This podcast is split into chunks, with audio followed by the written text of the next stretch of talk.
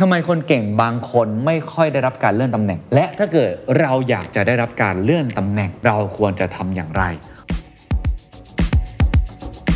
พวกเราส่วนใหญ่ครับใช้เวลาไปกับการเรียนรู้ พยายามพัฒนาทักษะเราอย่างดี รวมถึงพยายามหลีกเลี่ยงความผิดพลาด ที่อาจจะทำให้เกิดปัญหา แต่มันจะเป็นประโยชน์แค่ในช่วงแรกของการทำงานเท่านั้น ยิ่งปีนสูงมากขึ้นเท่าไหร่ เราก็ยิ่งต้องการคนที่มีประสบการณ์ หรือคนที่มีตำแหน่งสูงๆ มาช่วย support เรามากขึ้นเท่านั้น ทางคุณอนันต์ครับก็คิดคิดคิดคิดพัฒนาเครื่องมือขึ้นมาครับ โดยเขาลงรายละเอียดนะครับว่าช่วง 5-7 ปีแรกของการทำงาน ถ้าอยากจะเติบโตได้อย่างรวดเร็ว คุณต้องให้ความสำคัญกับเรื่องใดบ้าง ออกมาเป็น framework อันนี้ครับ This is the Standard Podcast. Eye opening for your ears. The secret sauce. สวัสดีครับ ผมเคนนักครินทร์และนี่คือ The Secret Sauce Podcast What's your secret? ถ้าคุณอยากจะได้รับการเลื่อนตำแหน่ง ผมถามว่าจะใช้ know who หรือ know how ครับ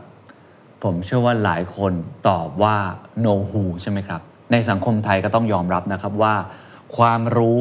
ทักษะ ความสำเร็จผลงานสำคัญครับ แต่ว่าอีกมุมหนึ่ง know who ก็สำคัญไม่แพ้กันเราต้องยอมรับกันนะครับว่า เรื่องการรู้จักคน connection ความสัมพันธ์ ค่อนข้างมีความจำเป็นมาก โดยเฉพาะในสังคมไทย อย่างน้อยอะไรๆก็อาจจะดูที่ง่ายขึ้นไหลลื่นขึ้นนะครับ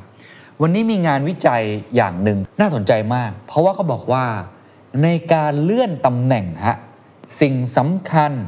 ไม่ใช่คุณรู้จักใคร แต่คือใครรู้จักคุณนะผมไม่ได้เล่นคำนะครับ ไม่ได้มาเกสโนวานะ ฟังอีกครั้งครับ ในการที่คุณอยากจะเลื่อนตำแหน่ง หรืออยากจะประสบความสำเร็จในหน้าที่การงาน มันไม่ใช่แค่ว่าคุณรู้จักใคร แต่คือใครรู้จักคุณ โอ้เป็นประโยคที่น่าสนใจมากนะครับ วันนี้เลยอยากจะมาเล่าเรื่องนี้ให้ฟังนะฮะว่าทำไมคนเก่งบางคนไม่ค่อยได้รับการเลื่อนตำแหน่ง และถ้าเกิดเราอยากจะได้รับการเลื่อนตำแหน่ง เราควรจะทำอย่างไร ผมตีความว่าไม่ใช่แค่เรื่องของการเลื่อนตำแหน่งอย่างเดียวแต่คือ การได้ดีลดีๆ ประสบความสำเร็จเจราจาต่อรองได้ เรื่องพวกนี้เกี่ยวข้องกันหมดนะครับว่าไม่ใช่แค่เรื่องของทักษะหรือความรู้ หรือการที่คุณเป็นคนดีช่วยเหลือผู้คน แต่มันคือการที่คุณนั้นมีคอนเน็ชันมากน้อยแค่ไหน แต่บทความนี้พยายามจะชี้เห็นมากกว่านั้น เพราะไม่ใช่ว่า ผมเคนนครินทร์รู้จักใคร แต่มันประเมินกันที่ว่ามีใครที่รู้จักผมบ้าง ไม่ใช่คุณรู้จักใคร แต่มีใครรู้จักคุณ เป็นบทความที่เขียนโดยคุณอนันต์แทมโปลีนะครับเป็นคอลัมนิสต์นักพูด ผู้เชี่ยวชาญด้านเทคโนโลยี และมนุษย์ นอกจากนี้เขายังเป็นโค้ชของคนรุ่น millennial แล้วก็ Gen Z อีกด้วยนะครับเขาเริ่มต้นอย่างนี้เขาเล่าเรื่องตัวเองก่อนเนาะเขาบอกว่าทำไมคนเก่งบางคนถึงไม่ได้รับการเลื่อนตำแหน่งนะฮะย้อนกลับไปครับ สมัยที่คุณอนันต์ทำงานอยู่ที่บริษัท LG Electronics ทุกๆ มกราคมครับจะเป็นเดือนแห่งการเลื่อนตำแหน่งของพนักงาน อันนี้ก็เป็นปกติเนาะบรรยากาศในออฟฟิศนี่ก็จะเป็นการพูดคุย แล้วก็มีการคาดเดากันไปต่างนานานะฮะว่าใครกันแน่ที่จะได้เลื่อนตำแหน่งนะครับ แต่เชื่อไหมครับว่าส่วนใหญ่นั้นคุณอนันต์บอกว่าทายผิดหมดเลยเขาเล่าอย่างนี้เหตุการณ์หนึ่งเขาบอกว่าเขาจำได้ในบ่ายวันหนึ่งครับเมื่อทุกคนรู้ว่าเพื่อนคนหนึ่ง ซึ่งมีชื่อว่าอารุณฮะไม่ได้รับการโปรโมทหรือการเลื่อนขั้นทั้งออฟฟิศก็งงฮะสงสัย เพราะว่าทุกคนเห็นว่าไอ้คนที่ชื่ออารุณเนี่ยเป็นวิศวกรที่เก่งมาก ในขณะเดียวกันเขามีทักษะการเป็นผู้นำที่ดีด้วย ทุกคนบอกโอ้นี่ตัวเต็งเรียกว่าตัวตึงเลยตัวตึงมั่นใจมากคนนี้ได้รับการเลื่อนตำแหน่งแน่นอน ถึงขั้นมีการพันนันกันเลยว่า คนนี้แบเบอร์ได้เลื่อนตำแหน่ง แต่ว่าผลออกมาก็คือทุกคนคิดผิดครับ อรุณสั่งสมประสบการณ์ทำงานมาหลายปี เขาทำงานได้ดีมาตลอดทำไมเขาถึงไม่ได้รับการเลื่อนตำแหน่งคุณอนันต์ก็ไปถามคุณคิมที่เป็นหัวหน้าของเขานะครับ คุณคิมตอบมาอย่างนี้ครับเขาบอกว่าอารุณเป็นวิศวกรที่เก่งจริง ๆ นั่นแหละ แต่เขายังไม่พร้อม ที่จะรับตำแหน่งเป็นผู้จัดการนะสิ แล้วคุณคิมก็อธิบายต่อครับว่า สิ่งที่คุณอรุณจำเป็นต้องทำเพิ่มเติมก็คือ เขาต้องพัฒนาความสัมพันธ์กับคนอื่น ๆ ในองค์กร ให้แข็งแรงมากขึ้นกว่านี้ เพราะการทำงานร่วมกับผู้อื่น หรือว่า collaboration คือหัวใจสำคัญหรือกุญแจสำคัญของการจะเป็นผู้จัดการที่ดี หลังจากนั้นครับเวลาผ่านไปครับทุกท่าน เราวๆประมาณ 3 ปี คุณอนันต์เนี่ยก็ย้ายไปทำงานที่ HSBC ในตำแหน่ง Project Manager เขาบอกว่าเขาเนี่ยทำงานอย่างหนัก ดูแลรับผิดชอบงานทั้งหมด แล้วก็ได้บทเรียนจากคุณอรุณครับ เขาจะต้องไม่ผิดพลาดแบบนั้น ก็เลยตั้งใจที่จะสารสัมพันธ์กับเพื่อนร่วมองค์กรด้วย พอถึงช่วงของการประเมินผลงานครับ คุณอนันต์เนี่ยมั่นใจมากๆว่า มาแน่อ่าฉันเป็นตัวเต็งแน่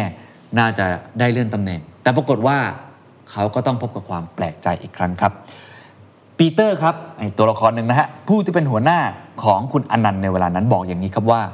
คืออย่างนี้นะคุณอนันต์ผมเนี่ยไม่ได้ติดใจกับทักษะการทำงานของคุณเลย แต่ถ้าคุณอยากจะเติบโตในหน้าที่การงาน คุณจะต้องหาคนที่จะคอยหนุนหลังให้คุณในบริษัทได้มากกว่านี้ ไม่ใช่แค่สารสัมพันธ์อย่างเดียว คุณต้องมีคนที่คอยจะหนุนหลังคุณด้วย คนที่มีอิทธิพลมากพอที่เขาจะพูดถึงงานของคุณ และเขาอยากจะพูดถึงมัน แม้กระทั่งตอนที่คุณไม่อยู่ตรงนั้น เพราะว่าแค่เสียงของผมคนเดียวมันไม่เพียงพอ คุณต้องหาคนที่มาช่วยหนุนให้ได้มากกว่านี้ โอ้โห พอฟังประโยคนี้ถึงบางอ้อเลยครับ เรียกว่า enlighten เลย เขาถึงบางอ้อทันทีว่า สูตรลับที่แท้จริงที่พวกเรามักจะมองข้ามไป และ อาจจะทำให้เราพลาดโอกาสดีๆไปมากมายนั้นคืออะไร เพราะพวกเราส่วนใหญ่ครับใช้เวลาไปกับการเรียนรู้ ไปกับการโอ้โหคราฟมันอย่างดีเลยนะ พยายามพัฒนาทักษะเราอย่างดี แล้วก็พยายามอย่างยิ่ง ที่จะสร้างความสัมพันธ์อันดีกับเพื่อนร่วมงานหรือคนที่เราต้องมีปฏิสัมพันธ์ทำงานด้วย ไม่ว่าจะเป็นคนในทีม แผนกของเรารวมถึงพยายามหลีกเลี่ยงความผิดพลาดที่อาจจะทำให้เกิดปัญหา แน่นอนครับ คุณอนันต์บอกว่าสิ่งเหล่านี้เป็นประโยชน์มาก ๆ นะครับ แต่มันจะเป็นประโยชน์แค่ในช่วงแรกของการทำงานเท่านั้น คือช่วงเริ่มต้นของการทำงานเท่านั้น เพราะพอเราเติบโตขึ้นครับ ปัจจัยที่จะทำให้เราก้าวหน้าในหน้าที่การงาน ก็เปลี่ยนแปลงไปด้วยครับ ยิ่งปีนสูงมากขึ้นเท่าไหร่ เราก็ยิ่งต้องการคนที่มีประสบการณ์ หรือคนที่มีตำแหน่งสูงๆมาช่วย support เรามากขึ้นเท่านั้น อืมน่าสนใจนะฮะ บทสรุปของเขาคืออยากจะบอกอย่างนี้ ในช่วงเริ่มต้นของการทำงาน มันจำเป็นมากครับที่คุณจะต้องมีทักษะมีผลงาน หรือว่าคุณรู้จักมักจี่กับคนทั่ว ๆ ไปในการทำงาน แต่พอเราเริ่มก้าวหน้าในด้านที่การงาน และต้องการเป็นตำแหน่งสูงๆมากขึ้น มันไม่ใช่ว่าเป็นแค่มีคนรู้จักอย่างเดียว แต่เราต้องการแรง support หรือแรงสนับสนุน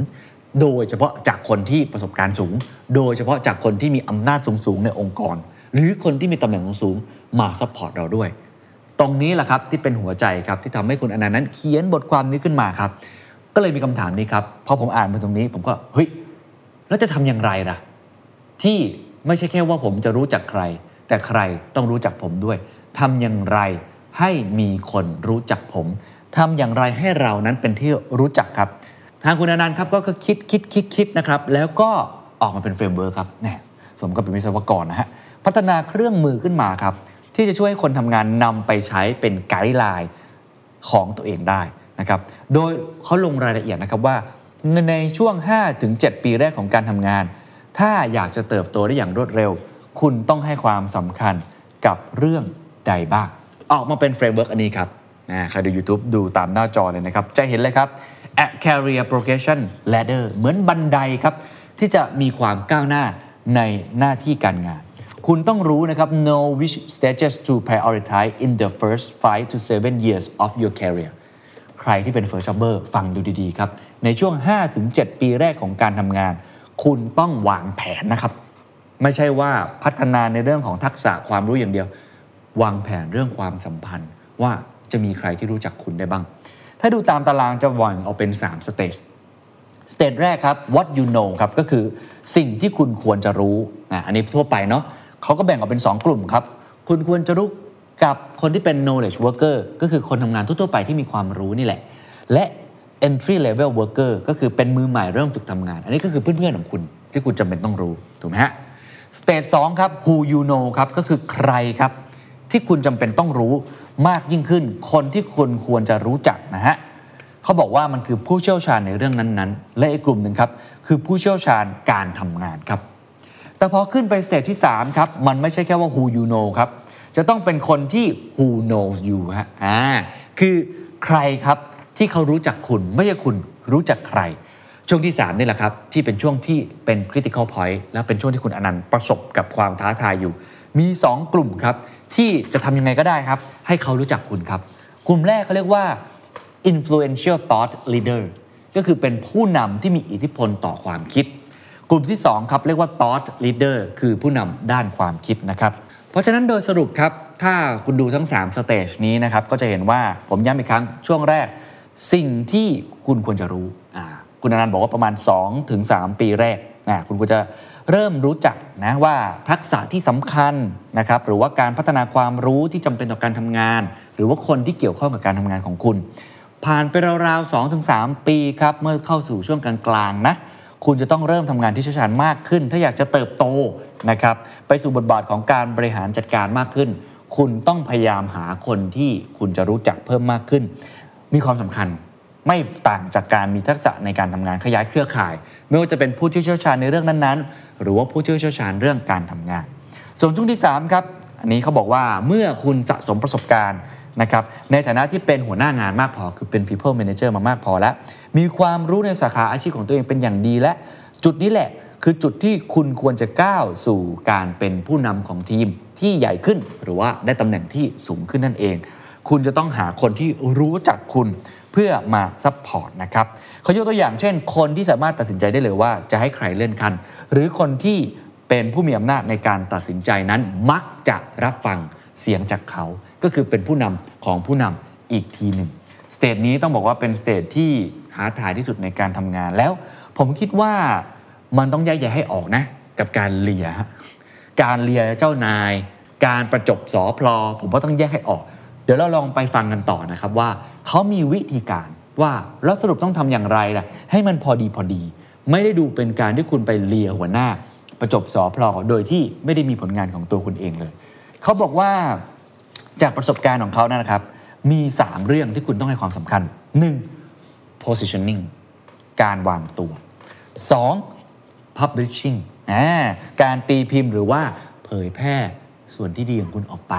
และ 3 ครับ collaborating ครับ การทำงานร่วมกันกับผู้อื่น ก็จะเห็นได้ว่า 3 ข้อนี้มันไม่ใช่เรื่องของการเลีย อะลองไปฟังทีละข้อดูผมว่าน่าสนใจนะเอาไปใช้ได้ อันแรกครับการวางตัว เขาบอกว่าในการสร้างความไว้วางใจและความน่าเชื่อถือกับคนที่มีอิทธิพล เราจำเป็นจะต้องสร้างตัวตนของเรา ให้เป็นคนที่พึ่งพาได้ในทุกๆ การกระทำทั้งพฤติกรรม ทั้งคำพูดที่คุณสื่อสารออกมา ควรจะมีความสม่ำเสมอ คงเส้นคงวา และที่สำคัญก็คือ คนอื่นๆครับ ต้องมองเข้ามาครับ แล้วบอกว่าเรานั้นเป็นมืออาชีพครับ คุณลองคิดภาพคนอื่นๆมองเข้ามาแล้วการวางตัวของเราวิธีการทำงานของเราวิธีการพูดจาของเราพฤติกรรมของเรา มันดูไม่มืออาชีพเลยอะ่ะผมไม่แปลกใจนะ ผมก็อาจจะไม่ไว้ใจคนคนนั้นในฐานะที่ผมก็เป็นหัวหน้างานในวันนี้ คือชัวร์ปะเนี่ยคนนี้ไหวหรือเปล่าอะไรแบบนั้นเป็นต้น เขาบอกให้ลองดูกรณีของคุณอรุณครับซึ่งเป็นเพื่อนของเขานะที่ LG นะเขาบอกว่าถึงแม้อรุณจะเป็นวิศวกรฝีมือดี แต่หัวหน้าของอรุณเขาไม่ได้มองอรุณว่าเป็นผู้นำเขาไม่มั่นใจว่าอรุณมีทักษะในการทำงาน ร่วมกันกับผู้อื่นมากพอที่จะเป็นหัวหน้าที่ดีได้ หัวหน้าคาดเดาไม่ได้เลยว่าอรุณจะตอบสนองต่อสถานการณ์ที่ท้าทายอย่างไร จะสอนทักษะใหม่ให้กับทีมงานได้หรือไม่ และจะสามารถทำงานกับเพื่อนร่วมแผนกหรือข้ามแผนกได้หรือเปล่าโอ้ผมอ่านแล้วผมเก็ตเลยเพราะว่าเรื่องจริงครับในฐานะผมคนหนึ่งที่เป็นคนมองเนาะว่าใครจะได้รับการเลื่อนตำแหน่ง คุณอรุณแสดงความสามารถเชิงเทคนิคอย่างสม่ำเสมอก็จริง แต่ไม่เคยแสดงตัวอย่างของทักษะความเป็นผู้นำที่เขาควรจะมีเลย เขามักจะพูดถึงขั้นตอนการทำงานจุกจิกในโปรเจกต์ที่ตัวเองดูแลอยู่ แต่ไม่ค่อยพูดถึงการทำงานร่วมกันกับทีมงานคนอื่น เพื่อแก้ปัญหา หรือพูดถึงการที่เขาได้มีโอกาสช่วยเหลือทีมงานอย่างไรบ้าง และเช่นเดียวกันครับ ตอนที่คุณอนันต์เอง ผู้เขียนบทความนี้ไม่ได้รับการเลื่อนขั้นอย่างที่ตั้งใจ หัวหน้าก็ได้ให้เหตุผลกับเขาเช่นเดียวกันครับว่า มันเป็นเพราะหัวหน้านึกภาพไม่ออกครับ ว่าคุณอนันต์เนี่ยจะทำงานและเห็นภาพเดียวกันกับหัวหน้าคนอื่นๆในบริษัทได้อย่างไร ซึ่งในตอนนั้นเองก็ต้องยอมรับนะครับ คุณอนันต์ก็บอกว่าเขาเองก็ไม่ได้ใช้เวลาในการพยายามทำความเข้าใจงานของแผนกอื่นๆ และไม่ได้พยายามดูเลยว่างานเหล่านั้นเกี่ยวข้องกับงานที่เขาทำอย่างไรพูดง่ายๆดูแต่ของตัวเอง ไม่ค่อยดูงานของคนอื่น เพราะสุดท้ายถ้าเกิดเป็นผู้นำ ยกระดับตัวเองขึ้นมา คุณจะเป็นต้องทำงานร่วมงานคนอื่นมากยิ่งขึ้นนะครับเขาบอกว่าถ้าตอนนั้นเขาได้เปิดเผยความสามารถนี้สู่สาธารณะมากกว่านี้ ถ้าเขาได้รับความไว้วางใจจากผู้นำคนอื่นๆ และถ้าเขานำสิ่งที่ได้เรียนรู้มาพูดคุย หรือว่าอภิปรายถกเถียงกับหัวหน้าของเขา หัวหน้าของเขาก็อาจจะเห็นภาพของความเป็นหัวหน้ามากยิ่งขึ้นดังนั้นข้อแรก positioning ครับ คุณต้องมี positioning ที่ เขาไว้ใจผมสรุปให้เลยว่าการวางตัวของคุณมีความเป็นผู้นำที่จะแก้ไขปัญหาได้ไหม จัดการเรื่องราวต่างๆ ได้ดีไหม สอนคนอื่นเป็นไหมทำงานข้ามแผนกได้จริงหรือเปล่า ไม่ใช่ทำงานอยู่แค่ในสิ่งที่คุณทำอย่างเดียวครับ ข้อ 2 ครับ publishing ครับ ต้องเผยแพร่มันออกไป เขาบอกว่าถ้าคนอื่นๆ รอบตัวไม่มีทางรู้เลยครับ ว่าตอนนี้เกิดอะไรขึ้นในหัวคุณบ้าง เขาไม่รู้หรอกครับว่าคุณคิดอะไร คุณมีไอเดียอะไร คุณมีความเห็นอะไร passion หรือว่าวิสัยทัศน์ต่ออนาคต ถ้าคุณอยากให้สิ่งเหล่านี้ถูกรับรู้ คุณต้องทำให้คนอื่นๆมองเห็น และคุณต้อง publish มันออกมา เผยแพร่มันออกมา บางคนใช้คำว่าต้องขายตัวเองบ้างอะ่ะเออคุณต้องมีขายการขายตัวเองเป็นเซลล์ในการขายตัวเองเนาะเขาบอกว่าอย่างนี้ถ้าเกิดไม่รู้จะเริ่มยังไงให้เริ่มแบบนี้ครับอาจจะเริ่มจากการลองถามตัวเองว่า ฉันพูดถึงสิ่งที่อยู่ในหัวของฉันออกมาดังพอหรือยัง ฉันพูดในเวลาที่ควรจะพูดหรือไม่ หรือมีอะไรที่ฉันสามารถทำได้อีกบ้าง เพื่อที่จะทำให้คนอื่นๆนั้น ได้รู้ว่าฉันกำลังคิด หรือว่าทำอะไรอยู่ หากคุณต้องการเผยแพร่มันออกมา มีหลายวิธีที่อาจจะทำได้ เช่น 1. อาจจะเขียนหรือแชร์ไอเดียเหล่านั้น ลงในโซเชียลมีเดียแน่เดี๋ยวนี้ทำกันบ่อยใช่ไหมแทนที่จะบ่นเรื่องที่ทำงานนะบ่นเรื่องหัวหน้า แชร์ไอเดียวิสัยทัศน์ของคุณสิหรือ วิธีนี้คนก็หลายคนก็ใช้ครับ เขียนเป็น article สั้นๆอ่าเขียนเป็นบทความนะครับนำไปเสนอในพื้นที่สื่อต่างๆ อาจจะส่งมาให้ The Standard ก็ได้นะ ลองนำเสนอดูนะครับ หรืออีกแบบหนึ่งครับ ยิ่งในยุคนี้นะฮะ คุณขายตัวเองได้ผ่านโซเชียลมีเดียมากมายหลายช่องทางไม่ต้องเขียนครับ TikTok ก็ได้ครับ คุณอาจจะทำคลิปออกมา แล้วก็แสดงความสามารถของคุณหรือ YouTube ก็ได้ทำได้หมดนะฮะพูดตรงๆ บางครั้งผมก็เห็นผลงานของทีมงานหรือว่าน้องๆในทีมจาก TikTok จาก YouTube ส่วนตัวที่เขาทำอ้าว คุณทำสิ่งเหล่านี้ได้นี่เฮ้ยคนนี้มีไอเดียที่น่าสนใจตอนที่เรา brainstorm กันเฮ้ยคนนี้ก็เคยแสดงความคิดเห็นใน Twitter ของเขาใน Instagram ของเขาแบบนี้เป็นต้น มันก็อย่างน้อยทำให้เราได้เห็นว่าคนคนนี้แตกต่างจากคนอื่นๆอย่างไร แต่เขาบอกว่าถ้าสิ่งเหล่านั้นมันดูยากเกินไป ยังมีวิธีที่ง่ายอื่น ๆ มากกว่านั้นครับ เช่น ออกไปพูดในที่อื่น ๆ บ้างในที่สาธารณะหรือเวลามีการประชุม ยกมือขึ้นแสดงความคิดเห็นครับ จากวิธีการต่างๆที่ว่ามันนี้ ให้คุณลองเลือกสิ่งที่ทำแล้วมันเป็นตัวเอง คงไม่ได้ทุกคนไปเล่น t ิ k t o k นะฮะทำแล้วมันเป็นตัวเอง เหมาะกับคนฟัง แล้วก็เริ่มทำมันได้เลยนะครับผมคิดว่าวิธีการนี้จริง ๆ ผมก็เคยทำนะโดยที่ผมก็อาจจะไม่ได้รู้ตัวเหมือนกัน อย่างตัวผมเองตอนที่เป็นพนักงานตัวเล็กๆเนี่ยเวลามีใครออมอบหมายงานที่มันอาจจะเป็นงานตรงกลาง ไม่ค่อยมีคนทำเนี่ยผมก็จะเป็นคนหนึ่งที่ยกมือขอทำเสมอทำดีไม่ดีไม่รู้นะครับ แต่ว่าขายตัวเองไง ทำแล้วถ้าพอได้อ้าวเขาก็เห็นใช่ว่าเฮ้ยไอเด็กคนนี้มันพอทำได้ฮะลองให้งานที่ยากขึ้น อาจจะทำดีบ้างไม่ดีบ้าง แต่อย่างน้อยเราเสนอตัว ผมว่ามันทำให้เราแตกต่าง หรือมีคนเห็นเรามากยิ่งขึ้น เช่นเดียวกันครับผมก็มีโอกาสได้ไปเขียนคอลัมน์เนาะในหลาย ๆ ที่ในช่วงที่ผมเริ่มต้นทำงานเป็นคอลัมนิสต์ไม่ว่าจะในนิตยสารของตัวผมเองที่ผมทำหรือข้ามสายงานไป มีโอกาสได้ไปทำรายการโทรทัศน์เพราะว่ามีคนเห็นคอลัมน์นั้นเอาไปต่อยอดแบบนี้เป็นต้นนะฮะ ผมว่าเรื่องพวกนี้ก็จะทำให้คนเริ่มเห็น แล้วก็รู้จักเรามากขึ้นว่า เออ คนคนนี้เนี่ยมันมี positioning ที่น่าสนใจนะบอกจะบอกเอ้ยคนคนนี้เนี่ยมันมีคาแรคเตอร์แบบไหนนะเขาเป็นคนประมาณนี้นะเขามีความสามารถประมาณนี้นะเขาน่าจะพอทำสิ่งเหล่านี้ได้ เป็นต้น ผมว่ามันคือการขายตัวเอง แต่ว่าอันนี้ต้องเขาเรียกว่า disclaim มาไว้นะ เพราะว่าผมว่ามากเกินไปก็ไม่ดี คือต้องทำงานที่ตัวเองทำอยู่ให้ดีก่อนนะฮะพอมีเวลาว่างหรือว่ามีอะไรที่คุณคิดว่า คุณพอจะ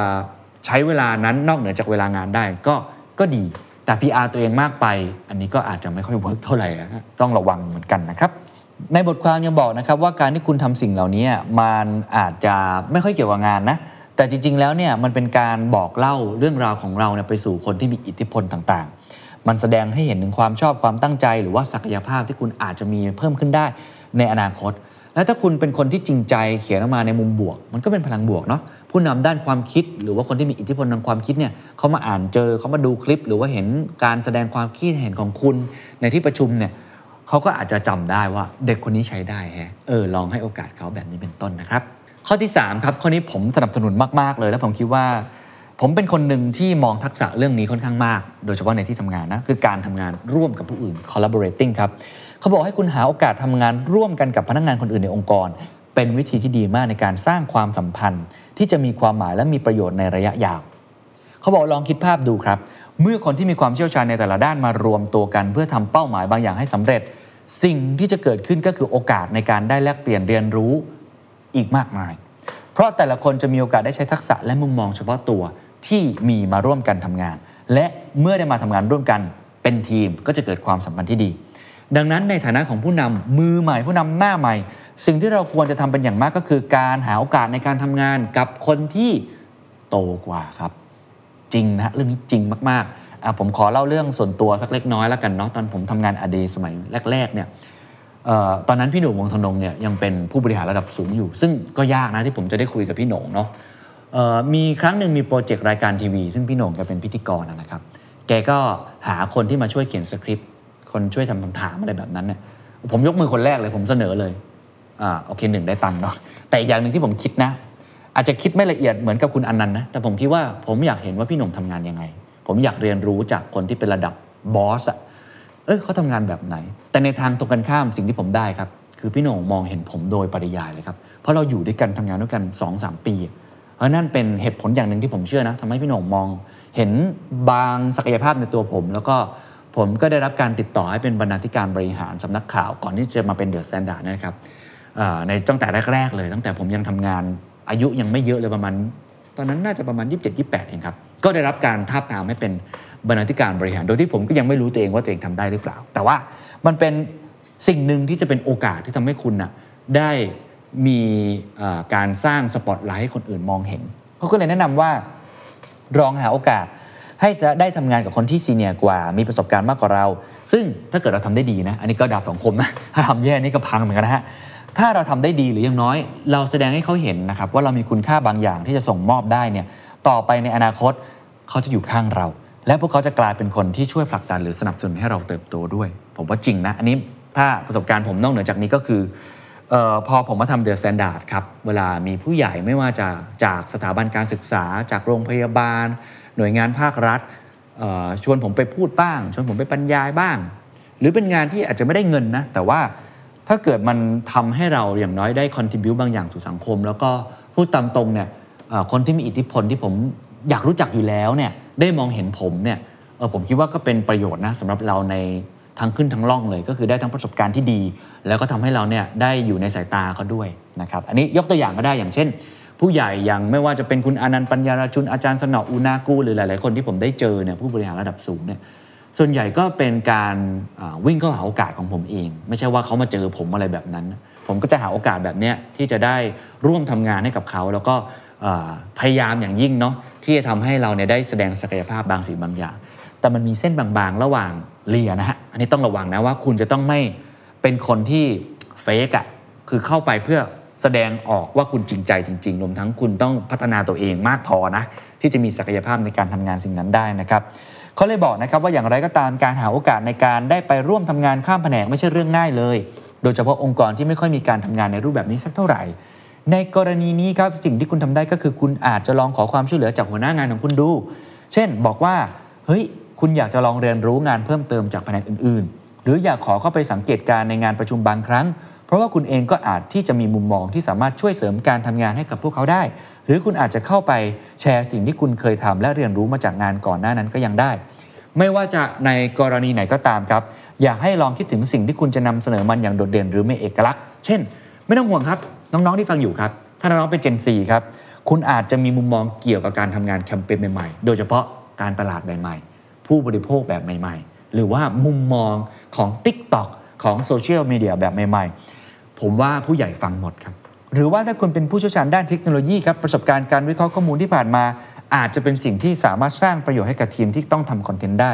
สิ่งสำคัญก็คือคุณต้องกลับมาครับแล้วลองนึกถึงงานที่คุณทำได้ และมันเป็นสิ่งที่จะช่วยเสริมให้การทำงานของแผนกอื่นๆ นั้น บรรลุเป้าหมายได้ดียิ่งขึ้นครับอันนี้ผมก็เห็นด้วยร้อยเปอร์เซ็นต์นะครับตอนที่ผมทำงานในนิตยสารแห่งหนึ่งผมเนี่ยได้เข้าประชุมแทนพี่คนหนึ่ง ตอนนั้นเนี่ยผมทำงานเป็นกองบอกธรรมดาอยู่ครับ แล้วพอได้รับการโปรโมทเป็นบรรณาธิการบทความเนี่ยมันต้องมีความเข้าใจเรื่องธุรกิจมากขึ้น ก่อนหน้านี้กองบรรณาธิการนี่ผม no เลยฮะไม่มีความรู้เรื่องธุรกิจเลยคือ passion ล้วนๆทำงานด้วยแบบความแบบ artistic อะ art มากๆเลยแล้วก็ passion มานะแต่ว่ามีครั้งหนึ่งเขาให้ผมไปประชุมแทนเป็นเหมือนกับ monthly meeting เป็น business meeting มันเปิดโลกผมมากเพราะเข้าไปคุยกันเรื่องตัวเลขเรื่องธุรกิจเรื่องลูกค้าผมชอบมากเลย แล้วผมก็พยายามจะ contribute ในมุมที่ผมพอจะทำได้ เช่น ผมรู้ว่าคนอ่านน่าจะต้องการอะไร หรือว่าคนที่เป็นคนรุ่นใหม่น่าจะสนใจเรื่องอะไรแบบเนี้ยเออปรากฏว่ามันโอเคแฮะการประชุมหลังจากนั้นครับ ผมได้เข้าหมดเลยครับ เป็น business meeting ที่เขารู้สึกว่าเอออย่างน้อยผมเข้ามาเนี่ยอาจจะนำเสนออะไรที่ไม่ได้เป็นชิ้นเป็นอันนะแต่ว่ามันมีมุมมองที่แตกต่าง และอาจจะสร้างคุณค่าบางอย่างให้กับการประชุมในครั้งนั้น นั่นแหละครับทำให้เขามองเห็นผม แล้วผมก็ได้เรียนรู้ในสิ่งตรงนั้นด้วย ก็เลยค่อนข้างชอบนะครับกับ 3 ประเด็นในตรงนี้นะครับผมทวนอีกครั้งให้นะครับว่าจะทำยังไงให้คนนั้นเห็นคุณมากขึ้น 1. วางตัวครับ ผมว่าอันนี้เป็นเบสิกที่สุดนะ ไม่ต้องไปพึ่งใครครับทำตัวคุณเองให้ดีที่สุด วางตัวให้ดี มืออาชีพมีความเป็นผู้นำในตัวเอง ย้ำอีกครั้งความแตกต่างที่สุดคือไม่ได้มองแค่แผนกตัวเอง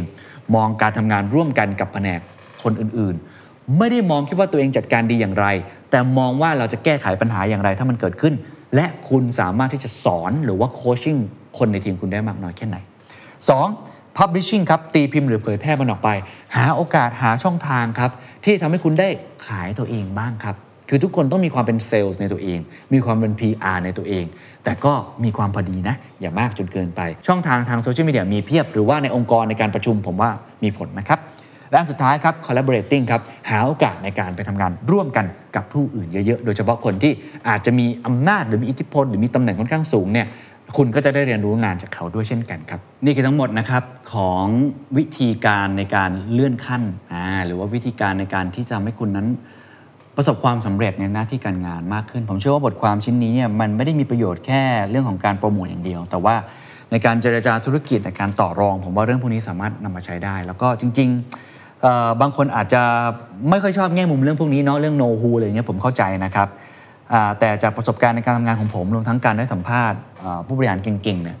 จริง ๆ เรื่องของคอนเน็ชันเรื่องของการบริหารความสัมพันธ์เนี่ยมันเป็นหนึ่งในปัจจัยละกัน มันไม่ใช่ทั้งหมดนะแต่มันเป็นหนึ่งในปัจจัยที่ค่อนข้างที่จะจำเป็นนะฮะแต่เราจะวางตัวหรือจะสร้างความสัมพันธ์อย่างไร ให้มันพอดี เพราะสุดท้ายแล้วสิ่งที่สำคัญมากที่สุด คือคุณค่าในตัวคุณเอง คุณสร้างคุณค่าในตัวคุณเองมากน้อยแค่ไหน คุณมีผลงานมากน้อยแค่ไหน อันนั้นน่าจะเป็นบันไดขั้นแรก แต่ว่าบันไดขั้นถัดมาหรือว่าเป็นสิ่งที่มันเป็นเหมือน top up หรือ advance มากขึ้นที่ทำให้คุณน่ะมีความสามารถในการเป็นผู้นำหรือว่าความไว้วางใจให้คุณได้รับการโปรโมทหรือเป็นผู้นำที่ระดับสูงมากขึ้น มันคือการทำงานร่วมกันกับคน ผมอยากให้มองแบบนี้นะครับว่าสุดท้ายแล้วเนี่ยจะ know how หรือจะ know who สุดท้ายถ้าคุณอยากจะขึ้นมาเป็นผู้นำหรือว่าอยากจะเป็นคนที่ได้รับโอกาส ในตำแหน่งที่สูงขึ้นเนี่ยมันหลีกเลี่ยงไม่ได้ว่าคุณต้องทำงานร่วมกับคนครับยังไงก็ตามคุณต้องทำงานร่วมกันกับคน เพราะฉะนั้นแล้วเรื่องของ know who ก็ยังมีความสำคัญ หวังว่าจะเป็นประโยชน์นะครับ อย่าลืมนะครับ ถ้าคุณอยากจะประสบความสำเร็จได้รับการเลื่อนขั้น หรือว่าสามารถที่จะเจรจาต่อรองธุรกิจได้ดียิ่งขึ้น ไม่ได้สำคัญที่ว่าคุณรู้จักใคร แต่มันสำคัญที่ว่าใครรู้จักคุณ And that's the secret sauce. ถ้าคุณชื่นชอบ The Secret Sauce episode นี้นะครับ ก็ฝากแชร์ให้กับเพื่อนๆ คุณต่อด้วยนะครับ และคุณยังสามารถติดตาม The Secret Sauce ได้ใน Spotify, SoundCloud, Apple Podcast, Podbean, YouTube และ Podcast Player ที่คุณใช้อยู่นะครับ และอย่าลืมติดตาม Facebook Fanpage The Secret Sauce เข้ามาติชมเข้ามาพูดคุยกับผมได้เลยนะครับ